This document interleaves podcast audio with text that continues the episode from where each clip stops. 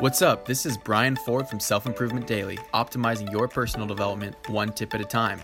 Today, we're hearing from Jake Jordan, co host of the YouTube channel The Unlearn Show. Hey there, it's Jake Jordan, and today's tip is going to be about distraction. So, I would consider distraction to be one of the most uniquely distinctive things that we go through in the 20th century. There's so much right out in front of us. Depending on what research you read, it's in a typical business day, we lose 3.5 to 5 hours a day just on distraction. So that means you might work 2 hours a day. Isn't that crazy?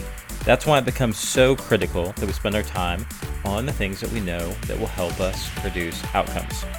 Good news is, distraction can be overcome with one surgical chess move in your day, and it's called time blocking. Or schedule everything. Pick up a calendar and schedule all the important things in your day. I know, I know, that sounds tedious and there's too much to it. So here's the shortcut.